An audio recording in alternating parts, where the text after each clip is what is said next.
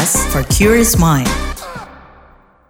Semuanya, ketemu lagi di Uang Bicara menavigasi kamu supaya tetap cuan bersama saya Alin Wiratmaja.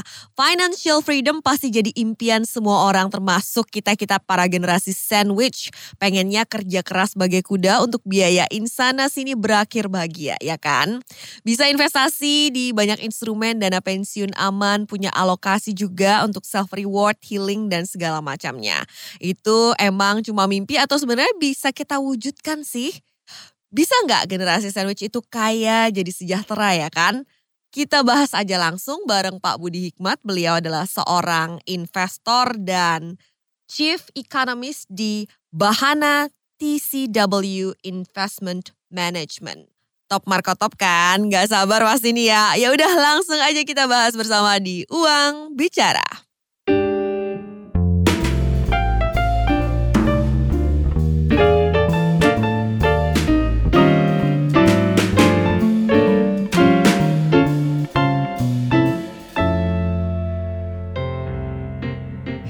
Teman-teman podcast Uang Bicara. Pada saat ini kita sudah kedatangan secara digital tentunya Chief Economist Bahana TCW Investment Management, Bapak Budi Hikmat. Halo Om Budi, apa kabar? Alhamdulillah Alin, senang bisa kolaps dengan Alin nih gitu, udah lama sekali. Iya betul, kita collab bareng di podcast Uang Bicara. Om Budi kita mau bahas soal sandwich generation. Ini banyak penduduk Indonesia yang sandwich generation termasuk juga Om Budi dan saya ya Om. Tapi kan Om Budi sudah berhasil nih mengantarkan orang tua, mengantarkan anak meraih pendidikan impiannya dan Om Budi juga udah siap banget untuk pensiun meskipun sekarang masih aktif. Boleh dong kita todong ya Om Budi langsung nih pertanyaan pertamanya, bisa nggak sih sebenarnya generasi sandwich itu sejahtera? Kayak lah istilahnya anak sekarang. Oke, okay. yang menarik dari generasi sandwich, apalagi pasca COVID, mereka itu umumnya memiliki awareness, kesadaran dulu gitu. Jadi awareness itu adalah satu modal. Jadi uh, mereka sadar bahwa mereka ingin lebih baik dari orang tuanya dan mereka ingin anaknya lebih baik dari mereka gitu. Itu satu ya. Kemudian kelihatannya di dalam diri mereka itu juga boleh dibilang sudah mulai menyadari risiko di depan itu ada dua Alin selalu ya bahwa itu adalah mati terlalu cepat, kasihan keluarga yang ditinggalkan itu sebabnya kita butuh asuransi atau nanti hidup terlalu lama kasihan keluarga yang membiayai ya itu sebabnya kita butuh investasi ya. Jadi uh, sadar finansial itu umumnya lebih kuat di sandwich generation. Nah tinggal tentunya adalah edukasi jadi mengubah mulai dari awareness itu to wealth plan gitu. Jadi wealth plan itu mulai dari apa sih tantangannya, apakah pendidikan anak, apa pensiun, kemudian juga mereka harus mengkalibrasi katakanlah pendapatan mereka, pengeluaran, banyak hal lah ya gitu. Jadi kalau udah plan, itu sudah ada alokasinya, sudah ada besaran dana, ya pay yourself first. Jawabannya semuanya seperti yang disampaikan oleh David Bach dalam bukunya Automatic Millionaire itu pay yourself first gitu. Nah kalau mau dilanjut nanti pay yourself first-nya ini uh, jurus yang disampaikan David Bach juga kan ada namanya controlling latte effect gitu. Latte efek itu bisa nggak cuma latte ya kalau di luar negeri kan biasanya ruput latte mungkin lima kali sehari gitu kan mudarat lah ibaratnya bisa dikurangi jadi dua. Yang tiganya itu bisa dikumpulkan ya, selama satu bulan kemudian dipakai untuk beli asuransi dan investasi. Latte efek bisa gadget bisa dugem bisa jilbab yang kebanyakan gitu banyak pengeluaran-pengeluaran kecil ya. Jadi ini juga nanti Om juga mau sharing pengalaman ya, apa yang dilakukan dulu ya dan alhamdulillah sekarang setelah segala sesuatunya udah settle down, Om mau bersyukur dengan memberikan edukasi ya termasuk juga kan Alin tahu Om membuat komunitas Nabi Yusuf gitu. Agar orang suatu saat kan setiap orang itu kan punya dua masa, sapi kurus makan sapi gemuk. Sapi kurusnya itu umumnya cenderung ketika orang itu menua pensiun itu dia. Demikian Alin. Baik, jadi di sini kita sebagai generasi sandwich harus memutus ya rantai sandwich generation ini dengan menjadi mandiri mulai dari awareness yang diwujudkan sebagai wealth planning ya, bukannya jadi pressure. Memang ini manajemen kolbunya harus tingkat tinggi juga kayaknya ya Om Budi kalau sandwich generation mah. Sandwich generation itu boleh dibilang akan terpuji setelah dia terpu teruji gitu ya. Dia betul-betul maksudnya berbakti kepada orang tuanya itu adalah jalan uh, termurah masuk surga lah, udah bilang gitu ya. Dan nanti itu jadi inspirasi bagi anak-anaknya. Tapi anak-anaknya juga ya memang agak berat sekarang. Kalau udah di level sandwichnya terkena itu berat di anak-anaknya misalnya kan look rich versus being rich gitu kan jadi peer pressure antara gaya hidup dan sebetulnya kebutuhan hidup ya adalah gengsi yang membuat hidup itu mahal gitu. Jadi managing kolbu, managing emosi ya menurut saya ya. Jadi managing rasional ya termasuk nanti kalau kita bicara alokasi investasi selalu ingat Warren Buffett dan Charlie Munger bahwa investasi itu dua hal yang dibutuhkan, rasional dan sabar gitu Alin. Baik, rasional dan sabar. Om Budi, gimana caranya sandwich generation bisa mencapai financial freedom? Level-levelnya gimana nih Om Budi? Apakah kita financial independent dulu sebagai sandwich generation, terus financial freedom, gimana membuat ini tuh bisa direngkuh gitu Om Budi? Rasanya tidak terlalu jauh gitu.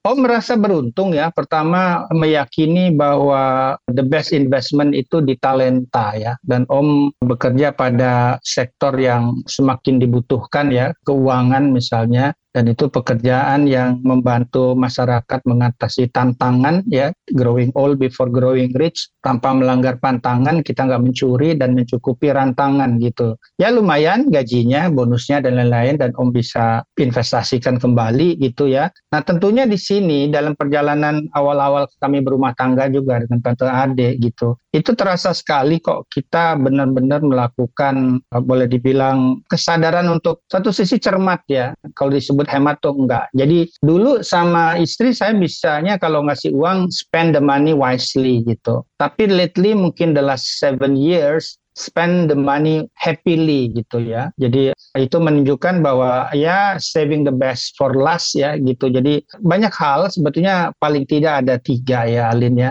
Bagaimana kita meningkatkan pendapatan, bagaimana kita merasionalisasikan belanja. Belanja yang dapat prioritas itu belanja yang meningkatkan produktivitas ya. Kemudian bagaimana kita membiayai jadi berhutang ya. Jadi berhutang itu nanti misalnya kita harus tahu bahwa utang itu juga untuk utang produktif dan kita hitung nanti ada satu terminologi yang jarang diketahui banyak orang, Alin, disebut cost of debt, ya biaya berhutang gitu. Jadi ada namanya cost of debt juga ya yang perlu kita yeah. Ya. uh, perhatiin. Om Budi boleh diceritain nggak dari hal-hal yang Om Budi tadi sampaikan terkait dengan cermat, kemudian juga ada tiga hal yang perlu kita perhatikan dari pengalaman Om Budi sendiri boleh diceritakan Jadi, sebagai uh, sandwich pertama, generation? Iya, pertama ke anak ya, ke anak sendiri kelihatannya yang sangat boleh dibilang terpengaruh itu anak pertama ya. Anak pertama kami sangat prihatin saat itu boleh dibilang. Jadi istri saya mengelola kalau beli sepatu itu nggak ke mall ya, tapi ke pasar gitu. Jadi ya namanya itu juga cukup lah buat di, di, dipakai gitu ya. Kemudian nanti bergeser memang ketika kapasitas kita meningkat itu anak-anak juga berubah kelihatannya ya. Mereka sering kali anak-anak itu take it for granted. Jadi penting sekali sebetulnya mengkomunikasikan ke anak-anak khususnya. Adapun orang tua, polanya umumnya sebetulnya mereka nggak punya asuransi, mereka nggak punya pendapatan, ya, dan mereka juga butuh hiburan. Biasanya sih ada ada caranya gitu ya. Yang menarik sebetulnya begini, Alin banyak masyarakat di level orang tua katakanlah ya yang kaya namun kurang sejahtera kayaknya itu karena dia punya aset kurang sejahtera karena dia nggak punya liquidity gitu jadi bagaimana caranya orang tua dan ini juga saya sudah kerjakan dengan ayah saya dan anak saya juga pengen mengerjakan dengan saya. Orang tua saya itu menjual aset ke saya dengan cicilan Alin. Dan itu dia dia dapat walaupun rumah yang katakanlah dijual ke saya secara cicilan itu ditempati oleh orang tua gitu ya. Dan ini membawa satu konsekuensi sebetulnya yang saya pahami ada baiknya kita itu tidak mengesankan kepada anak ya bahwa mereka akan dapat warisan gitu. Itu yang saya alami dengan orang tua saya. Jadi kalau misalnya saya di, di rumah juga Alin ya, ini ini langsung aja berbagai penerapan mungkin kelihatan scattered ya. Uh, saya sampaikan ke anak-anak saya, kalian nggak akan dapat warisan. Berbagai aset ini real asset dan lain-lain itu tuh mama pen, mama papa pensiun. Kami sebetulnya nggak kejam Alin. Kami katakan dengan gaji Jerman kalian, let's let's make a deal. Properti papa nih berapa harganya? Papa kasih diskon dan mereka bisa bayar misalnya 10 tahun gitu. Kami dapat cash flow di sana. Ya, jadi bagaimana orang tua sebenarnya sekarang memperkuat kapasitas anak gitu. Tapi nanti ada pertemuan orang tua yang punya aset berubah menjadi liquidity itu berkat anak yang punya kapasitas juga. Mereka melihat bahwa ini ada yang bisa diturunkan orang tua itu butuh liquidity, butuh cash flow, butuh buah, anak-anak itu bisa punya aset, punya pohon gitu Alin. Dengan so, harga yang terjangkau ya Om Budi. Iya dan dan menurut saya dan selain itu juga kan kalau dengan anak itu uh, nanti skemanya hibah pajaknya juga lebih murah ya gitu. Jadi saya dengar sih ada sejumlah teman saya juga melakukan hal yang sama di komunitas Nabi Yusuf gitu. Jadi Alin juga bisa sampaikan ke putranya. Jadi uh, jangan berharap deh kalian dapat warisan gitu ya. Jadi nanti pokoknya tugas mama papa dalam memperkuat kapasitas kalian gitu. Suatu saat kalian bisa membantu mama papa dan kita saling bantu. Mama papa jual aset gitu ke kalian gitu kan dapat cash flow. Dan by the way nanti pun kalau dapat cash flow itu baliknya kan ke cucu saya juga gitu. Anaknya dia juga. Buat beli mainan cucu. Dan ini terobosan ya menurut saya. Jadi kita bicara sesuatu yang ada baiknya uh, dipikirkan ya. Gak cuma kita memperbesar kapasitas. Ini, ini yang disebut overlapping generation model. Jadi seperti yang Alin tahu bahwa di komunitas Nabi Yusuf itu kan ada tiga tahapan investasi growth, protection, distribution gitu. Jadi distribusi itu bagaimana hasilnya di, bisa manfaatkan. Sebetulnya skema ini Alin misalnya ngambil KPR, Alin bayarkan ke bank gitu setiap bulan gitu. Nah yang tadi skema tadi bagaimana mengubah properti jadi mesin ATM Alin. Setiap bulan kita terima duitnya jadi inilah yang disebut reverse mortgage gitu. Nah teknologi yang seperti ini ada baiknya mulai dikenalkan ke masyarakat gitu ya supaya kita nyari keseimbangan lah ya bahwa betul sebagai sandwich generation kita berbakti kepada orang tua ya memperbesar kapasitas anak tapi ada challenge bahwa kita di dalam portofolio itu ada real asset kan. Real asset tuh toh anak-anak juga butuh gitu ya dan orang tua tuh juga butuh liquidity-nya. Anak-anak butuh asetnya butuh pohonnya orang tua butuh liquidity-nya atau buahnya. Itu Alit Iya jadi semacam mengambil KPR sama orang tua sendiri seperti itu ya Om Budi. gitu. Banyak yang bertanya-tanya nih misalnya untuk generasi sandwich yang sudah menikah, berumah tangga dengan yang masih lajang. Ini kalau menurut Om Budi apakah perlu ada pembeda strateginya atau gimana nih insight dari Om Budi? Kalau lajang tentunya belum sandwich kan per definisi dia boleh dibilang look after their offspring anak-anak ya dan juga boleh dibilang orang tuanya. Jadi memang yang Kalau terbaik. yang lajang mungkin jadi banyak kepikiran aja jadi takut nikah atau menunda menikah atau kayak gimana nih Om Budi? Kalau takut itu sebetulnya kita sudah tersandera oleh ketakutan itu sendiri. Open possibility, sinergi dengan pasangan dan lain-lain. Saya juga sangat beruntung karena Tante Ade juga suportif sekali ya. Kita saving the best for last gitu ya. Boleh dibilang sengsara membawa nikmat lah, bukan nikmat membawa sengsara itu biasanya dari kecenderungan berutang gitu. Membiayai masa depan dengan investasi itu adalah sengsara membawa nikmat sementara pay later ya. Jadi kalau tadi Alin sampaikan ada baiknya generasi sandwich itu coret yang namanya pay later. Jadi berubah dari uh, paradigma financing uh, life to paying life gitu. Jadi beda. Kalau financing life kita nggak punya dana, kita terpaksa ngutang. Itu financing life. Tapi kalau paying life karena kita produktif, awalnya memang kita boleh dibilang cermat hemat cenderung pelit gitu. Namun ketika kapasitas kita membesar ya, ya kayak Om nih, Om baru mungkin dua tahun terakhir ya punya hobi mancing. Hobi itu kan mahal gitu kan. Dulu Alin pernah saya sampaikan ya teman-teman sekalian, talenta itu ada uh, tiga E. If you can do something excellent, easy, earn, dan enjoy gitu. Tapi kalau excellent, easy, enjoy, nggak earn, itu hobi. Nah hobi itu mahal Jadi ya makanya perlu investasi dulu gitu. Tapi if you can do something excellent, easy, earn, tidak enjoy, itu kompetensi. Alin pasti punya kompetensi yang bagi banyak orang, wah kamu pinter banget kayak gini. Tapi Alin bilang, gue nggak gitu happy lagi sekarang gitu. That's your kompetensi Alin. Oh, noted, noted. Jadi kalau nggak enjoy ya itu kompetensi ya Om ya. Iya nggak enjoy lagi lah. Dulu kan uh -uh. tuntutannya. Pokoknya 4E itu terpenuhi kan. Excellent easy enjoy and earn. Dan ini kan bisa di mana saja. Bisa di seni bisa di olah sport ya. Bisa di personality dan lain-lain gitu loh. Itu tadi Budi Hikmat investor dan chief economist Bahana TCW Investment Management yang udah ngejelasin soal apa yang perlu kita lakukan sebagai generasi sandwich untuk bisa menggapai kebebasan finansial. Masih banyak yang akan diobrolin, jadi jangan ke mana-mana, tetap di Uang Bicara.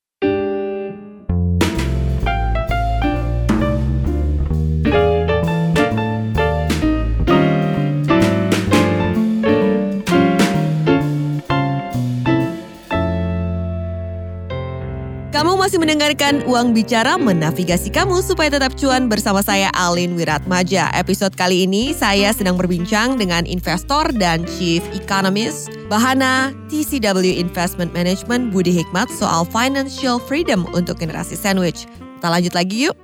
Nah kalau fenomena sekarang nih kan kebanyakannya double sandwich nih. Jadi pas suami istri dua-duanya sandwich generation. Bahkan ada juga fenomena kalau di sosmed sekarang nih Om, suka ada yang takut Om kalau misalnya kenalan nih sama cowok atau cewek, wah ternyata sandwich gitu. Bisa ada yang berpikir dua kali tuh Om, okay. mau deketin Om. Gimana Om, pandangan dari Om? Pengalaman kami ya, masalah keuangan ini harus terbuka. Ketika terbuka itu lakukanlah cross gitu. Jadi untuk memberi kepada keluarga istri saya itu dari saya Sementara keluarga saya itu diberi oleh istri saya. Jadi kita open gitu.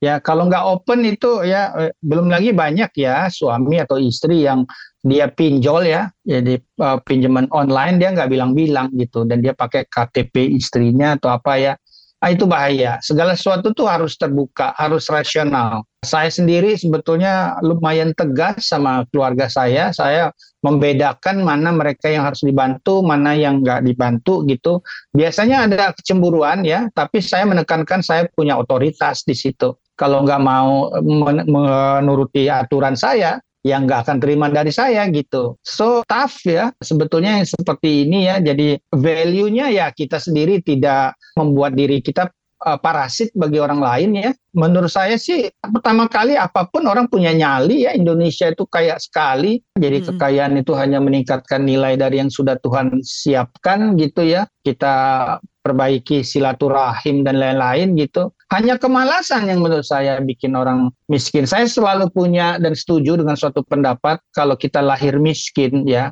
itu boleh dibilang takdir gitu, nasib gitu. Tapi kalau kita mati miskin, itu pilihan gitu. Ya apa yang kita lakukan, invest gitu. Banyak kalau bicara seperti ini saya tough sekali ya dengan keluarga sendiri terutama ya menggunakan cross tadi itu solve a lot of thing ya gitu. Jadi bagaimana istri saya ya biasa ke keluarga saya gitu dan saya minta keluarga saya menghormati istri saya demikian juga istri saya menyampaikan kepada keluarganya bahwa dia harus menghormati saya keputusan saya gitu loh Alin. Iya fenomena sandwich ini kan kita beberapa hal yang dihadapi oleh generasi sandwich ternyata tidak hanya menanggung orang tua seperti itu tapi juga harus menanggung saudara-saudara atau bahkan ada yang nanggung keponakan kayak gitu kan sebenarnya ini udah bisa sampai ke mana-mana banget ya Om. Ketegasannya itu di seperti apa sih kalau menurut iya. Om Budi? Apakah nanggung adik tuh sampai ke level mana kayak gitu sebenarnya? Masalahnya ya kita berusaha jadi inspirasi ya, punya apinya untuk hidup gitu ya gitu. Jadi uh, karena saya pernah miskin gak enak miskin itu ya dan kaya itu ternyata tidak terlalu sulit gitu. Disampaikan memang harus ada persistensi dan lain-lain. Kita sendiri harus menjadi contoh, inspirasi gitu. Jadi mereka juga harus taat gitu ya. Jadi skill setnya lah ya. Kalau misalnya ada keluarga istri yang hanya minta aja gitu, biasanya istri tahu nih saya nggak nyaman ya sehingga dia itu mendapatkan sesuatu dari kerjanya dia. Dia potong rumput lah di depan atau apa dia pangkas tanaman. Kalau dia nggak mau ya istri saya juga yang menghukum keluarganya gitu ya. Jadi kita saling bantu itu ah, betul. Saya sih selalu melihat kalau anak kemenakan yang punya talent ya, punya semangat itu. Belum lama saya membelikan sebangsa ember super besar ya, itu diameternya satu setengah meter itu buat keponakan saya yang masih SMP tapi dia senang sekali berternak ikan gitu ya gitu. Jadi bahkan ada beberapa keponakan yang pinter art ya dia gambar gitu dia juara gitu. Biasa saya selalu belikan dia krayon apa dan bahkan kalau Alin lihat di poster saya di studio saya itu ada lukisan sapi kurus sapi gemuk itu karyanya dia gitu. Kita apresiasi dia ya jadi ya betul-betul lah maksudnya. Kalau nggak mau ikut aturan ya itu langsung saya mah orang eh, tegas ya bahwa saya tegas pada diri sendiri, kenapa saya nggak bisa tegas sama orang lain gitu loh Alin. Menarik banget tuh Om Budi, mungkin bisa jadi bahan refleksi ya buat kita-kita yang belum bisa tegas sama orang yang tergantung hidupnya sama kita. Termasuk saya sendiri maksudnya Om Budi. Baiklah Om Budi, ini generasi sandwich nih tadi Om Budi katakan perlu investasi. Boleh dong Om Budi dikasih uh, guidance-nya untuk investasi ala generasi sandwich. Kadang-kadang kan kita selalu kayak banyak banget kebutuhannya. Pas mau investasi ada lagi WhatsApp masuk minta tolong ini. Ada lagi yang nelpon minta tolong ini. Jadi ya inilah mungkin realita yang dihadapi okay. oleh sandwich generation.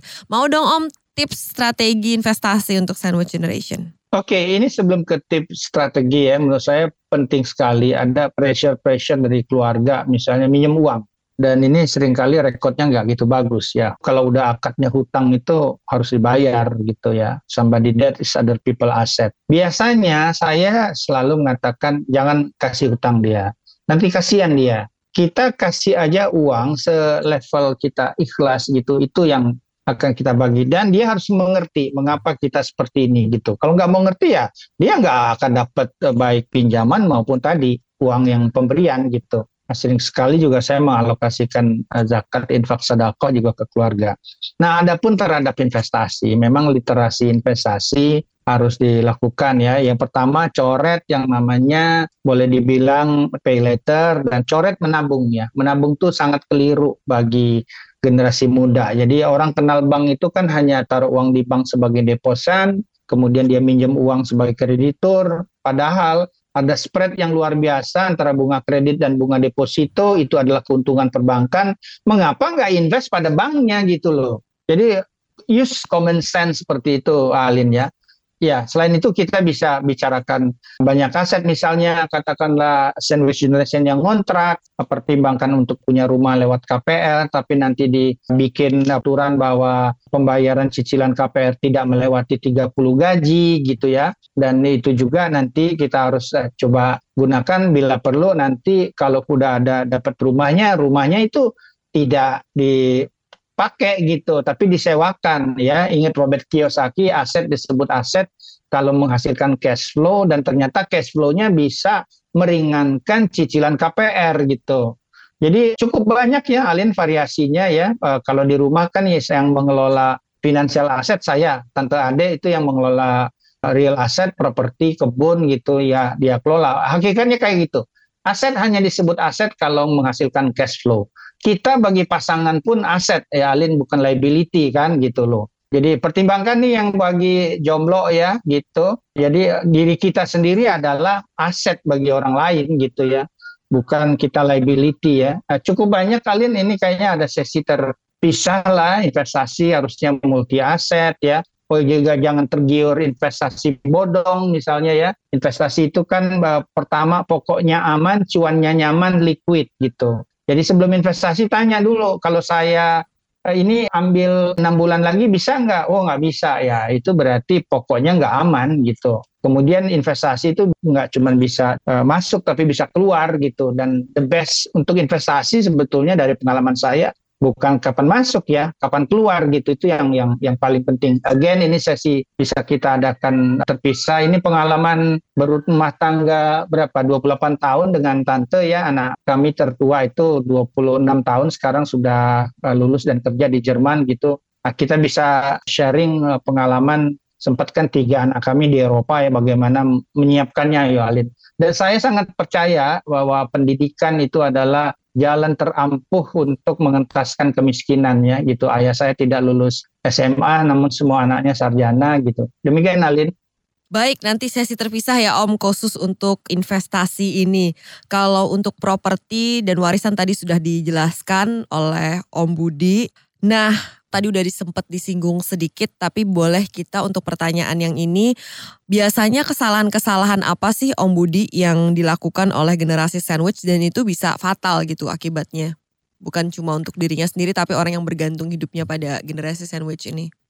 Kadang-kadang kita harus realistik, pragmatik ya, gitu. Siapa yang harus kita selamatkan gitu. Betul orang tua, tapi ada memang yang terus terang generasi sandwich yang orang tuanya berutang gitu ya itu yang luar biasa. Saya saya sih sebenarnya ke orang tua itu pernah ya saya misalnya memberi hadiah ke mereka apabila khatam Quran gitu. Eh, ya itu hadiah uang. Itu kan mereka akan ibadah dan itu pun kan akan memberikan berkah kepada kita lah boleh dibilang.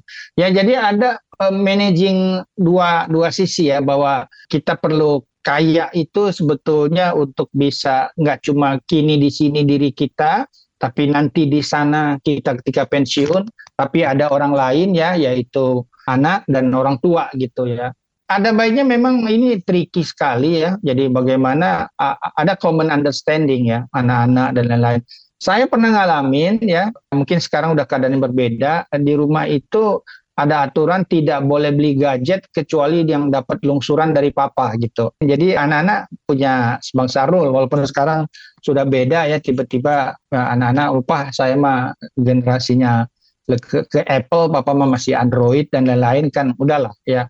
Tapi dulu uh, ada Alin ya. Jadi challenge-nya ya minta kemudahan dari Tuhan lah untuk menyelesaikan berbagai masalah seperti ini ya dan kita sering kali membuat orang understand itu nggak akan gampang gitu ya jadi let it flow aja ya supaya ngerti bahwa nggak semua orang tahu keputusan yang kita ambil itu tujuannya apa dan lain-lain gitu kita tidak bisa memaksa orang terlalu cepat untuk memahami kita ya mungkin dia butuh waktu ya nanti suatu saat ya tapi again anything kita harus menjadi contoh dan inspirasi gitu Alit Iya Om Budi, yang tadi saya lupa tanyakan soal warisan utang kalau orang tuanya masih hidup gitu kan. Kalau orang tuanya meninggal kan maksudnya utang ini kan bisa kita tolak ya. Jadi kita tolak warisannya, tolak juga utangnya bisa kan. Kalau orang tuanya masih hidup tapi anaknya yang ketumpuan harus bayar utang orang tuanya ini ada beberapa juga yang mengalami seperti ini dan curhat lewat sosial media gitu. Iya, yeah, so unfortunate ya. Ada saya punya teman istri saya psikolog bahkan dia sangat trauma dengan hutang gitu. Ya, yang penting itu kita atasi trauma kita itu melihat apa yang keliru dari dulu orang tua gitu bahwa itu pun harus dibayar secara cicilan dan lain-lain ya itu banyak sekali kasusnya ya. Sebenarnya hutang itu harus hati-hati aja ya. Itu saya selalu ingat hadis Nabi hati-hati berhutang sebab hutang itu sumber kesedihan di malam hari dan kehinaan di siang hari. Tapi ada suatu hadis yang sangat progresif juga, orang yang berhutang dengan niatan tidak bayar hutang akan dianggap sebagai pencuri yang tentunya tidak berhak masuk surga. Ya ingat somebody dead is other people asset gitu. Unfortunate sekali ya, tapi ya namanya mudah-mudahan Tuhan memberikan uh, kemudahan gitu ya untuk menata masa depan dari pengalaman tersebut dapat pelajarannya lah. Jangan berhenti di traumatiknya. Saya pernah minjem dari kantor tanpa bunga untuk beli tanah gitu ya, itu utang yang benar. Jadi jangan sampai uh, gara-gara trauma berhutang di level individu itu diproyeksikan ke negara gitu. Jadi wah uh, dengar utang negara itu negatif, padahal utang negara itu sarana terbaik buat proteksi gitu, aman dari kredit risk, kupon yang mengalahkan inflasi dan liquid lagi ya gitu. Uh, gitu Alin maybe another session lah. Yang maybe another ya. session, yes. Yeah. Closing statementnya Om Budi kata-katanya nih untuk sandwich generation.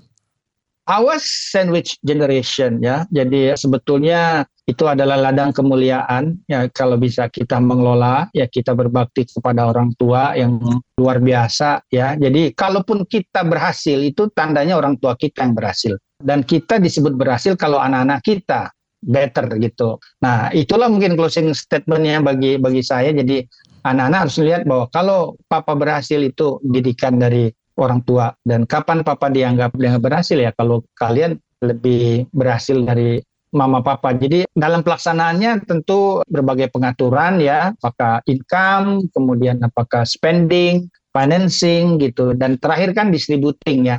Jadi tadi yang elemen yang bagaimana menyampaikan kepada anak-anak mereka tidak akan dapat warisan gitu. Nah sebetulnya itu adalah mengarahkan mereka untuk dapat bertemu dengan orang tua, saling bantu gitu ya. Jadi mereka bisa memiliki real asset gitu dengan harga yang diskon gitu dan orang tua mendapatkan cash flow.